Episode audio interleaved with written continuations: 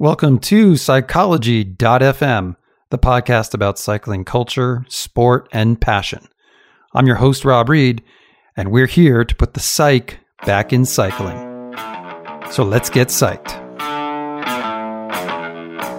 A little bit of pain never hurt anybody, if you know what I mean. I'm talking about a glass of beer.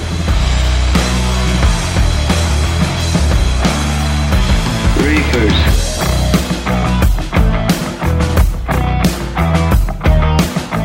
For episode 19, we have two titans of the bike industry. Stan Day is the co founder of SRAM. He led this incredible company as CEO for like 150 years. That's in bike years, of course. It's more like 35 in human years.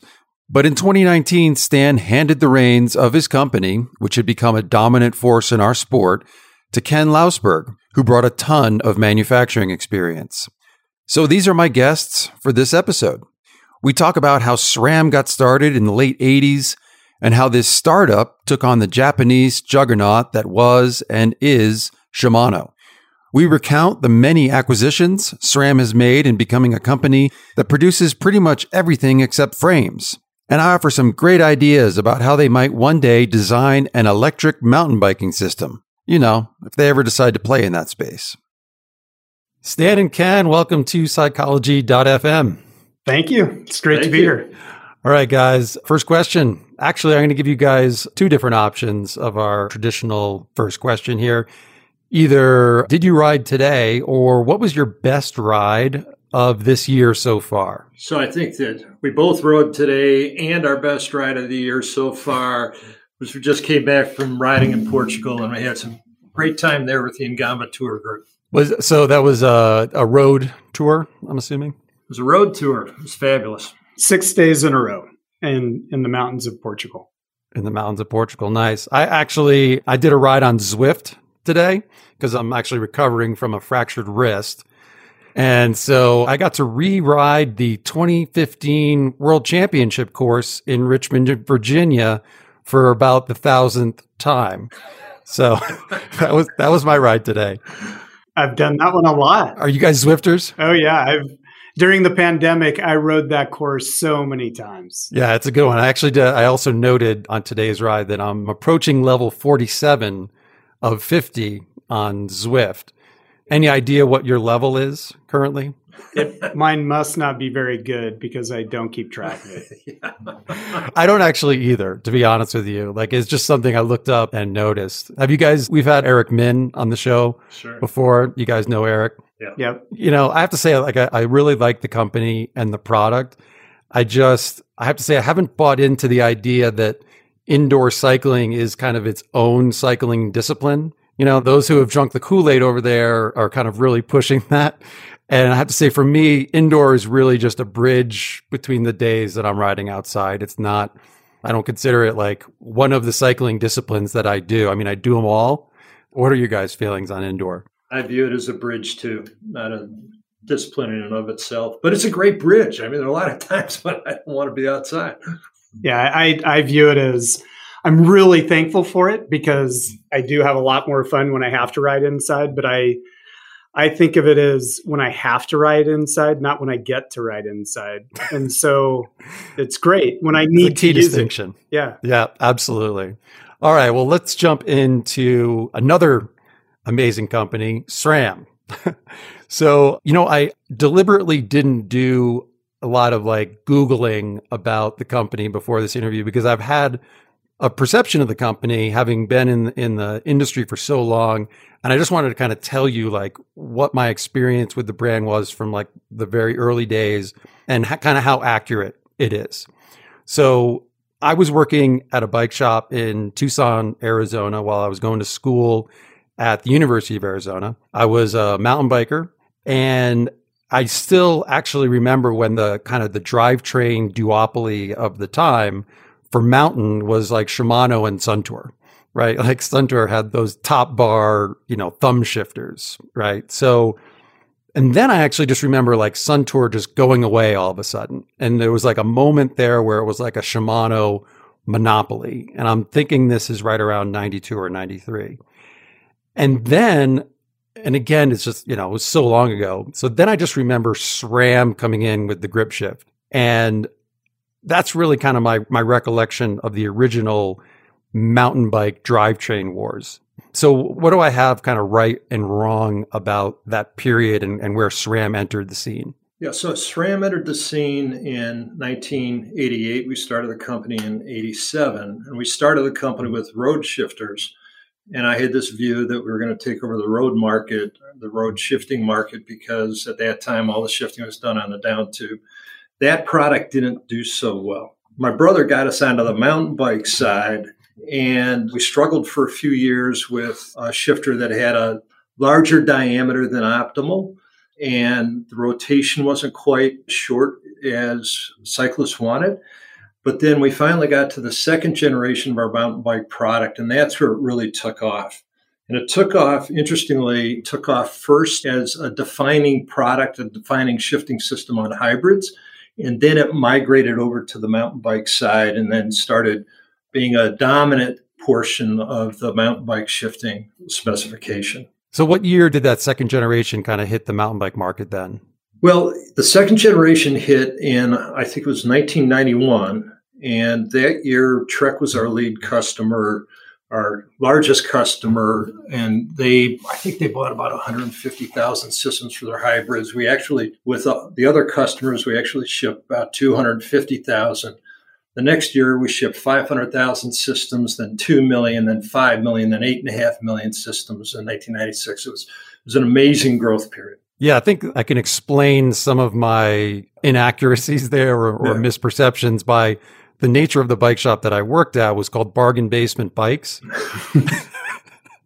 and it was uh it was very much like our whole, you know, bread and butter was selling these like $200 mountain bikes to college freshmen that really kind of, you know, August pretty much sustained us for the entire year. But all the people who worked at the shop, of course, were just like, you know, hardcore mountain bikers for the most part. We had some roadies too, but most of us were like mountain bikers and we were just there for the, you know, the access and the discounts yeah. so that we could actually like afford this sport. Yeah. being in college. But yeah, I do remember. I mean, I, I, remember switching over to to grip shift right around that time, and I remember it, it, it working pretty well. So it sounds like you know, it was a bit of a rocky start then. Were there some moments, you know, as an entrepreneur myself, I, have had a number of near death experiences. Did, did you have a couple of those there in the late 80s where you thought maybe, maybe that we're not going to actually make it? I wouldn't call it near death experience, but I think maybe a funny one was my original business plan to start the company and to get everybody out of their nice, safe jobs was we're going to sell 100,000 systems our first year. And we actually sold 800 systems. So I was short by about 99,200 systems to my business plan. Fortunately, that wasn't a near death experience, but it certainly wasn't on track. Nice. Yeah. Got to get back to the drawing board on your projections with those, huh? Yeah, exactly. All right, so let's fast forward then like up to 2019 and the, you know, the succession of yourself, Stan and, and Ken stepping in and then we'll we'll kind of bookend this thing with those two big moments. Talk a little bit about that transition and how that went at the time. Well, it was terrific. One of the things that I was thinking about for a long time after leading the company for 25 to almost 30 years was I wanted to pass the baton while I was still running full speed. And so we started looking for my successor probably we started talking about it internally in probably in 2015 and then we got concerted about looking for what turned out to be ken and i think it was a 2017 i think that's right yeah. i think that's it and and we're just super fortunate to have found ken with this wide variety of experience of leading a large organization of the size that we aspired to grow into that had a very technical skill set and most importantly was you know really a terrific fit with our culture. And I think our culture has been one of the, the real strengths of the organization and how we've grown over the years. And so it's great to have Ken come on as COO learn the business over an 18 month period and then hand the ball off to him. And I retired to the bleachers. the bleachers is a great place to be. How did taking the reins go for you, Ken? You had like a couple years under your belt, right? To kind of figure things out first? Yeah, it you know, we've talked to quite a few people about Stan and my transition and I don't know how it could have gone better. And I'd give, you know, so much of the credit to Stan and and the way he prepared the team for the transition.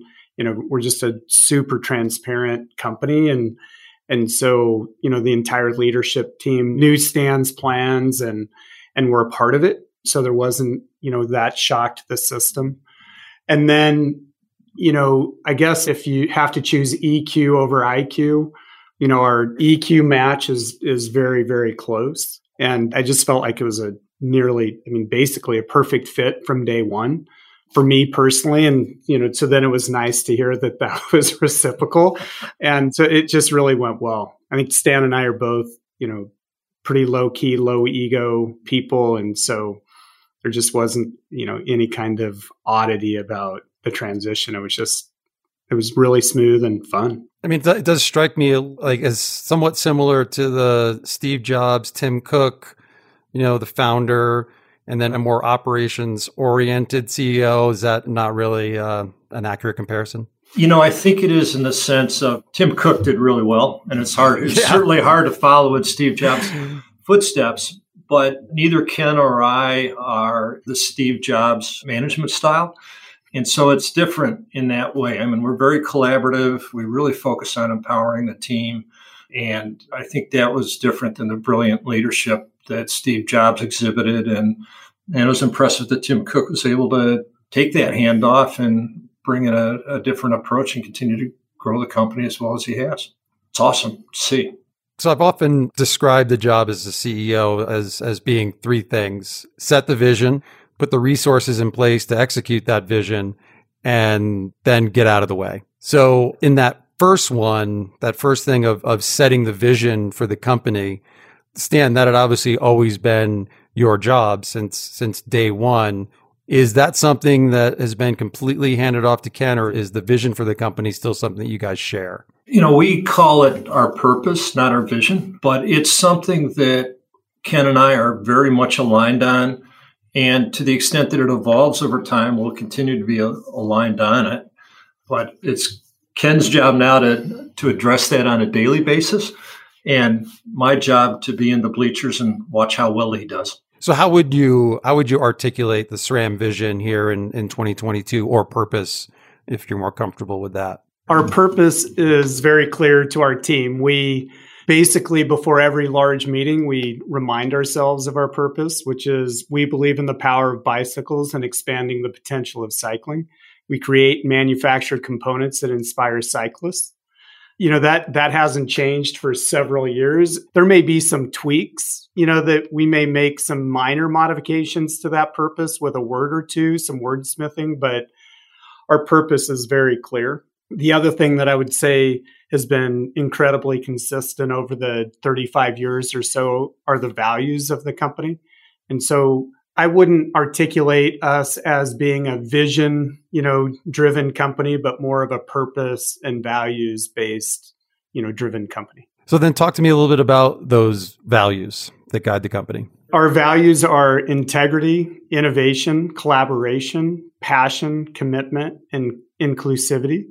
You know, we have descriptions of of what those words mean exactly to us as a team. And and we review it at least once a year to make sure that they really reflect you know what we do and what we're about. And so between our purpose statement and our values you know it really i think helps us stay on track to who we are. And it's it's interesting as you know going through business school and growing up you know the concept of integrity was was always part of my upbringing but it's been amazing to have built a global organization from scratch and to be super aware of the importance of integrity and the fact that if we didn't have integrity, that global organization would be a chocolate mess. You know, we've got a team of 5,000 people around the world that are running the same dance step, that enjoy working with each other, that trust each other, that believe in the future. And all of that's built on the foundation of integrity. And that, yeah, extends to the culture of the company, right? Yep. Yep. Yeah, I, I really think you can if you hang hang out in a, a SRAM location, you can see the values, you know, just in action. Yeah. It's impossible not to see the passion. It's impossible not to see the collaboration. It's impossible not to see the innovation. The one change, you know, these I think have been the same, you know, for several years as well. The only real change was we had the concept of inclusivity, you know, throughout some of our our values, but felt really strongly, you know, over the past several months or actually a little over a year that we needed to be much more explicit about inclusivity.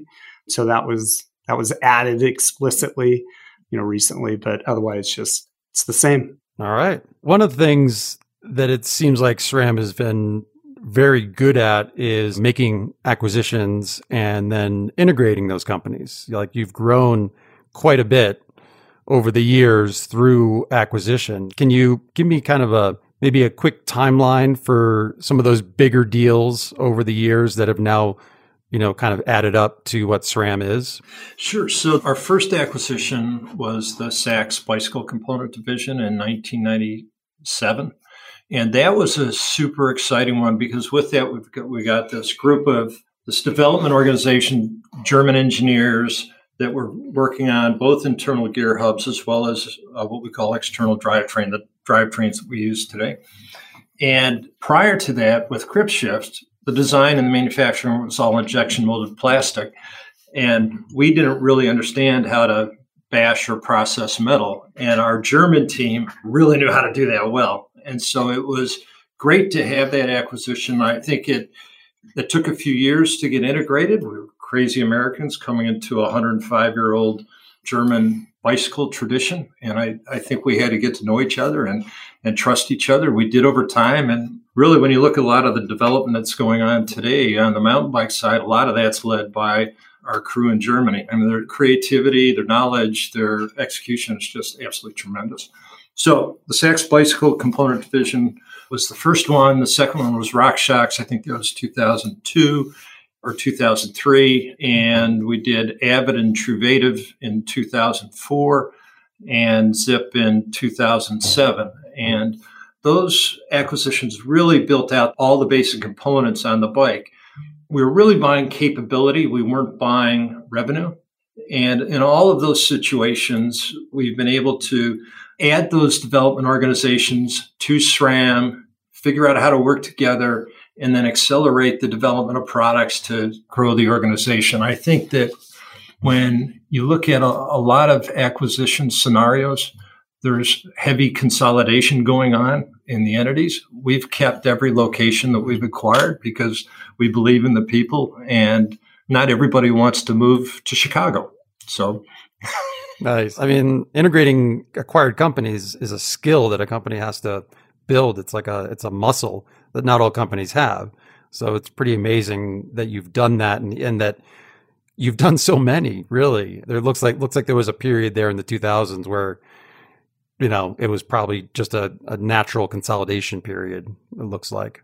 Personally, I, I don't think what we've done is really resembles consolidation so much. You know, it's the reality, at least since I've been here, the companies that have become part of the SRAM, you know, team, they've really sought us out. They've come to us saying, Hey, wouldn't it be great if we joined you? And I personally think a big part of the reason of that is the founder and the original team, they're innovators, right? They have ideas, they want to drive innovation, but they don't necessarily want to develop the channel. They don't necessarily want to do manufacturing. They don't want to do the administration and so, you know, being able to join SRAM as innovators where we're super passionate about innovation, that the, you know, you get to do what you want to do and really see your ideas grow, you know, much, much faster than than they would if if you had to do everything. And so, you know, there, there's so many companies out there that, you know, it's not a consolidation play. For us, it's so much about the people and being able to, you know let their ideas run faster okay i can appreciate not, not wanting to you know be categorized or classified as consolidation i guess my reason for calling it that is that it just does seem difficult to build a standalone company these days in the cycling industry. You know, it's just like the, as an entrepreneur, I looked at it a number of times. I wanted to be in the cycling industry. I ended up going into software. It was just so much bigger, right? I had so much like more, more room for error, I guess, and, and potential. And that's kind of like why I feel like, you know, I mean, companies like Fox, you know, suspension, like they've obviously got all their automotive stuff to kind of you know support the company. They're not a pure play cycling company, and you know even Shimano has other other product lines outside cycling. SRAM, I think, is pretty unique, I guess, in, in being a pure cycling company, but it has taken a lot of other companies combined to sustain that. That's my view. Do I have that right or wrong? What would you say about those thoughts? You know, if you look at our revenue today, you know, the acquired revenue versus the innovated revenue, you know, acquired is around 10% or so of our total revenue. And so we, again, we don't think of it as, you know, the acquiring revenue. We really think of it as adding talent to our team in areas that we don't have today. And, you know, people that have the same values, that spirit of innovation. It's very much about the people versus, you know, acquiring revenue for us for sure. Yeah, and you, you go back and you look at each one of the acquisitions that we've done each one of those was a startup. Now, Sachs was a startup back in 1895, but but RockShox started at the same time that we did. You know, Zipp started in the mid 90s. You know, Mickey started Truvativ in the late 90s. You know, each one of those was a startup, and then was at a point in its maturing cycle. It was thought that it would be better in a with a larger organization, and we're pleased to be that. And some of those innovators, some of those entrepreneurs did a great job building the organization and just felt, hey, it's time for me to hand it off. And we encourage everybody out there to start a business, grow it, and then knock on our door. Nice. I like to hear that. It certainly worked out for the consumer, right? I mean, SRAM makes some of the best products. Actually, I wrote an article for Forbes about the best mountain biking innovations of the last decade. And two of those were SRAM. One was the one by drivetrain, which has transformed mountain biking. And then the dropper post, the Rock RockShox dropper post, right? Like those two just have had such a massive impact. If you guys had to pick a third from that decade, what would you guys pick for your third big innovation in any discipline of cycling? It doesn't have to be mountain biking. I think the wireless ETAP drivetrain, both mountain and road. And what year did that come out in? Like 19 or 18? No, no. Earlier? That was like 2010, 2012. I think was our first ETAP. Okay, really? Oh, yeah, not AXS, ETAP. Yep. Yeah. Okay. Yeah, AXS would have been about 2018 or so. Yeah. But yeah, if you think of the mechanic or the, you know, the person at home, the triathlete, not having all those cables uh, to route when you rebuild your bike has really been transformational and the just the response and all of that i i would put the same yeah all right somehow i don't know if i i have to go back and look i, I you can rewrite the article yeah, I might have to do a, a, revision on that. And you know, when you put us on the spot like this, you know, we have a lot of team members that work really hard, and so you're like, man, I don't want to leave out what the Zipp team has come up with. You know, they've done some amazing things, and you know, it's just it's really hard to put us on the spot and say, hey, what's your favorite your fa- favorite child? Yeah, yeah. favorite child syndrome. Yeah.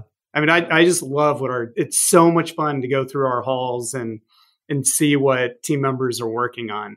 You know, you started this with, did you ride your bike today?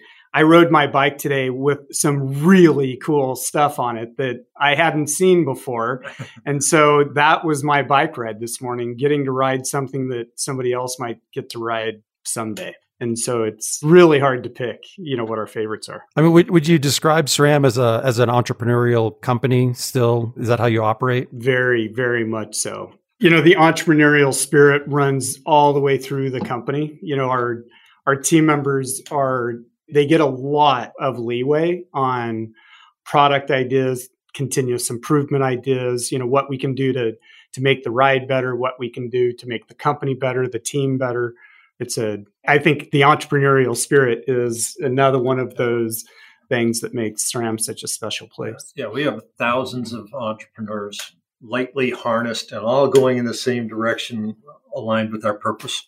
It's pretty powerful. So, how would you advise an entrepreneur who wanted to start a company in the cycling industry today? I mean, is there is there still some white space out there to be explored? For sure. Personally, I think there's there's an infinite number of ideas that haven't been thought of yet, which would imply that there's infinite amount of white space. You know, for us, what you just said, if we started believing that innovation was over, that we'd come up with all of the good ideas and that we were set, to me, that's the day that everybody's going to start beating us. And so I think we're we're really confident that there's endless ideas out there, whether they're our ideas or you know a young startup company that's coming up with a new idea.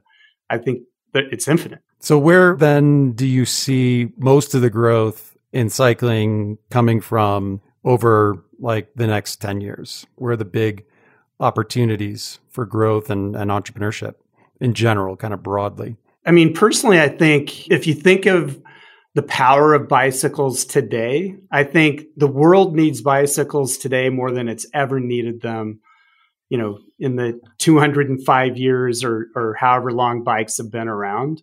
They're just such a perfect solution for physical and mental health, for the environment, you know, for the the commuting in in congested cities. There's just so much wind at our back, at our industry's back. I just think we all need to, you know, to put up those big sails and take advantage of it and not blow it, not blow the opportunity. And one of the the key areas that I'm really passionate about that is, you know, we we were gifted millions of new cyclists during the pandemic millions more than we would have been able to get without the pandemic. And so, you know, I hope every listener that listens to your your show is a welcoming, you know, person to new cyclists that have just taken it up and that they really bring them in and and welcome them with open arms because they're the people that are going to, you know, vote for dedicated bike lanes and and things that we all want. And so I I just think there's so much opportunity, so much more than there was 2 years ago. I totally agree, and I, I, think some of the innovation that we're seeing out there today is it just continues. And an interesting area that is to me is amazing is the whole cargo bike field, and it's small and nichey today, but the ability for people to innovate in that area is just is extraordinary. And you go back, you just go back a few years. Remember when gravel started, and look at where it is today. I mean, the innovation that occurs in the industry, both in terms of hardware, but also in terms of people's interest is is extraordinary. What my brother's leading out in, in Africa with World Bicycle Relief is, is a huge thing as well. I mean, the whole continent of Africa would benefit so much from an explosion of bicycles. And where the bicycles are being provided, you see this huge increase in productivity and livelihood. It is a tremendous tool that we have, and we're very lucky to be in the bike industry. Yeah, I mean, before this interview, I was I was thinking about the listeners of this podcast and the crazy fact that probably somewhere between 99 and 100% of the people listening to this are either using a SRAM product currently or have used a SRAM product. Like that's how ubiquitous SRAM is in the industry. It's it's pretty incredible. So I did mention earlier, you know, there was that kind of like moment in the early 90s where where Shimano had a, a bit of a monopoly in the mountain bike drivetrain world. It's actually also worth mentioning that you guys all had a bit of a monopoly there for a while with one by. There was just a time where like Shimano didn't have an answer to that. And it was like, where are they? You know, and it just, I can't believe how long it took them to, to finally get there. But like for a period there, it's like all mountain bikes had SRAM one by drivetrains as far as I could see. So there was like those, but now it feels like in the e mountain bike category, it seems like Shimano is is kind of doing that again a bit. I mean, there are some other players for sure, but I've seen them come on like really strong in that category. Does SRAM have any plans to kind of maybe restore some balance to that market? Well, I mean, we participate in the e mountain bike market today with our drivetrain and our suspension, as you know and those systems work with Bosch and you know everybody else's systems.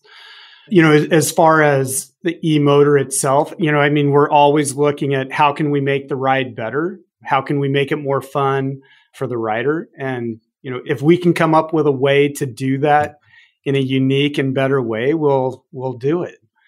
So you know, we're I we're always so. exploring that, but you know, we'll see where it goes.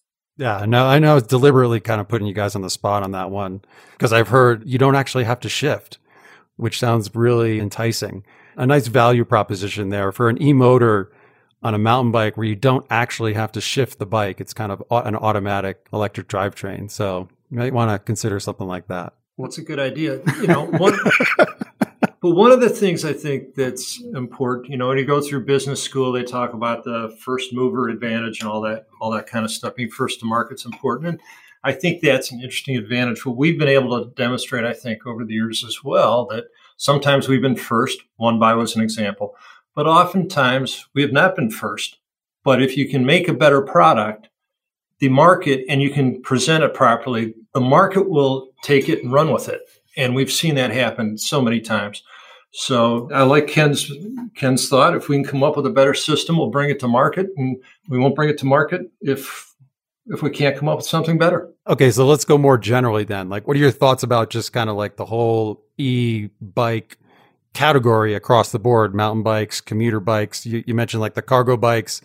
How do you guys feel about those for the for the industry? It's been massive it's for massive. the industry, expanding the potential of cycling. I mean, it is just it's incredible. We're on this bike ride. We're in Portugal. We have 14 people on the bike ride. Three were riding e road bikes, and so we had three people participating that would never ever have had the opportunity to participate with us because they were on the e bike, and they were. It's a people experience and we had three people that, that otherwise couldn't be there. It was fabulous. Yeah, and you know, before when I was saying that, you know, the bike solves so many of the world's problems today, you know, adding an e-motor to that just, you know, makes the audience that much bigger, that much more access to all of that. And so I think, you know, e-systems have have really come a long way, but I really think it's all at its infancy, really, at this point. There's just so oh, much more still. to come. Oh yeah. Wow. For sure. Yeah. Yeah. Do you guys remember very clearly the first time you pedaled an e bike of any type? For sure. Can you pinpoint that? It it really is like that. There, it's an experience that. I mean, because I can too. I know exactly, you know, what the bike was, where I was, and just that that feeling, that kind of superhuman feeling that you get when you first push the pedal, and it like just goes, and you're just like, I mean, all these thoughts flood in, like, and I, I remember like in my office, I'd I would make like as many people who would come out, like just go take it so that I would be credited with being the first person that put them on a e-bike, right? Like, and they would always remember me. It was a little selfish in that, in that respect, but because that experience was so profound and memorable, right? Yeah. I, I have kind of a funny story that's kind of related to that, that, so, you know, prior to joining SRAM, I was living in Switzerland and I loved a mountain bike. So it's a pretty good place to be in mountain bike.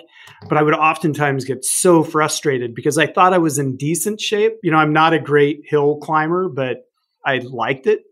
And I'd be climbing up a mountain and, you know, somebody 30 or 40 years older than me would pass me and, you know, be able to talk to me as they went past me and then they'd be up on top of the mountain, you know, having a snack. And I'm like, how are they in such good shape? You know, it's impossible. Like, I felt like I was so inferior and I didn't know e bikes existed. Of course, they were there already. And so I was getting passed by these e mountain bikes, not knowing they were mountain bike or e mountain bikes. And so then I finally rode one and i mean they're they are a smile maker for sure. A smile maker for sure. You rode one and then you bought one. I did buy one. I, I, had to be able to keep up. All the beer would be gone if i rode up on my analog. Yeah so your first experience was actually a humbling one. Oh yeah with, for with, sure. with e-bikes. Well yeah. I, I would say my first 25 you know i'm not that smart. I i didn't figure it out and kind of almost embarrassingly late that I finally went into a bike shop and figured it out. My 12 year old has a, has an e-bike and she, you know, rides it all over town. Like that's how she and her friends get around. It's, it's pretty, they all got it for Christmas last year. And that's just their, that's their freedom. Cause they're, you know, I'm in Park City, Utah. So pretty it's hilly. pretty hilly. So just riding a regular pedal bike, even though of course, we did it on single speeds BMX bikes back when we were growing up, you know, and didn't complain that much. But yeah, it makes her a lot more independent and mobile. I definitely think it it fits into the N plus one category. You know, if you have 10 mechanical bikes, you'd probably need at least one electrical bike. They are fun. So let's look back on this year in cycling. What would you guys say was kind of the the biggest moment for cycling in 2022? Like just just broadly, like what has stood out for you? For me, I, I would have to back it up a little bit further, you know, because for us the from when the pandemic happened to today has felt like either one really long year, one really short year, or something. But it's defied time for sure, but it's been one thing. And so, you know, for me, the most defining thing for us was we went into the pandemic thinking that that our sales were going to drop off, you know, fairly significantly. So we prepared the team for that, you know, made sure our team knew that we thought it would be temporary. We weren't going to do layoffs. We are going to keep innovating. You know, I felt like we really went into it prepared, you know, conservatively. And then we were completely wrong, right? We we predicted this downturn and it was actually this full gas upslope, but the pandemic was real, right? We had team members working in environments where, you know, COVID was was running rampant. And so to me, the most memorable thing is, you know, the daily meeting, global meetings with our team leaders, going through what their situation was with the pandemic, being able to, you know, essentially double production through that while keeping our team safe. I'm just so thankful and proud of our our leaders around the world that were able to mm-hmm. pull that off. Our team members were truly safer when they were at SRAM than when they were anywhere else during the pandemic. And I know I won't forget that. That's really special. My most memorable time, I think, would have been two weeks ago, getting getting back over to our European facilities and visiting our Schweinfurt Development Center for the first time in three years. I mean, the smiles on my face, the smiles on everybody else's faces great. We're reconnected again. And then getting to our Portugal facility and seeing all the wonderful changes that they had executed. Those first visits are fabulous. We had a guy that just walked in the office this morning from our Ireland facility. He hadn't seen him. He hadn't been back for three years. And the smile on his face is huge. We're starting to get connected again, and it's great. So, is everybody? Are you guys like a return to the office company right now? Everybody across the board? Yeah, nice. Yeah, I mean, I, I think it makes sense for SRAM. There's just so much in person collaboration required, right? Yeah, it's high intensity, you know, from a cross functional standpoint. You know, our design engineers don't design in a vacuum. You know, they're they're surrounded with the with the whole, you know, value stream team. And so that's such a high collaboration need and environment. We got through it in the pandemic, but it was really hard you know enormous hours worked by our team to you know to keep that going you know just being able to do it by video. But now having people back together it's just a different energy level. So it seems like that kind of period in the 2000s was just like a a time of consolidation in the cycling industry and and SRAM was really kind of driving that forward. Is that accurate? You know, I came from a company that did a lot of consolidation that really, really consolidated an industry. And, you know, my vantage point, what we've done at SRAM isn't a consolidation strategy, really pretty far from it, but more of a adding to the team. If you look at the acquisitions that we've done, kind of really outside of Sachs, maybe the entrepreneur sought us out and wanted to join us. I think mostly because they wanted to innovate and didn't want to do the other things. And so acquisitions for us have been really adding to our team, adding talent and innovation to our team. Not so much, you know, a traditional consolidation of revenue and, you know, the kind of the traditional view of, of consolidation. So it's for us, it's really been about the people. And there, I mean, there certainly still are a lot of companies in the bike industry. It seems like when you're a cyclist and you're an entrepreneur, oftentimes it's just unavoidable. It's just like you wouldn't, you could go outside the industry and maybe do something that was more lucrative, but it's just what you want to do. You just want to be in the industry. You want to be innovating here. And, you know, as long as you can, you know, pay the rent, then you're just going to, you're just going to keep going forward. Yeah, I, I think it's certainly the advantage of of an industry like ours where so many of the people are just absolutely passionate about what we do and the products that we make and and all of that. It's for sure everyone should be paid fairly and all of that, but it's you know we do it because we love it and it makes our rides better too. So it's a blast. Well, Stan and Ken, thanks so much for joining us on cycology.fm. Thank you. It Thank was great you. talking to you. Thanks for listening to the cycology.fm podcast. I hope you enjoyed the conversation. And if you did, please leave a review on iTunes or wherever you listen to podcasts. You can also subscribe to our newsletter at cycology.fm. That's C Y C O L O G Y FM, where we'll provide exclusive content about bikes, gear, trends, and upcoming episodes.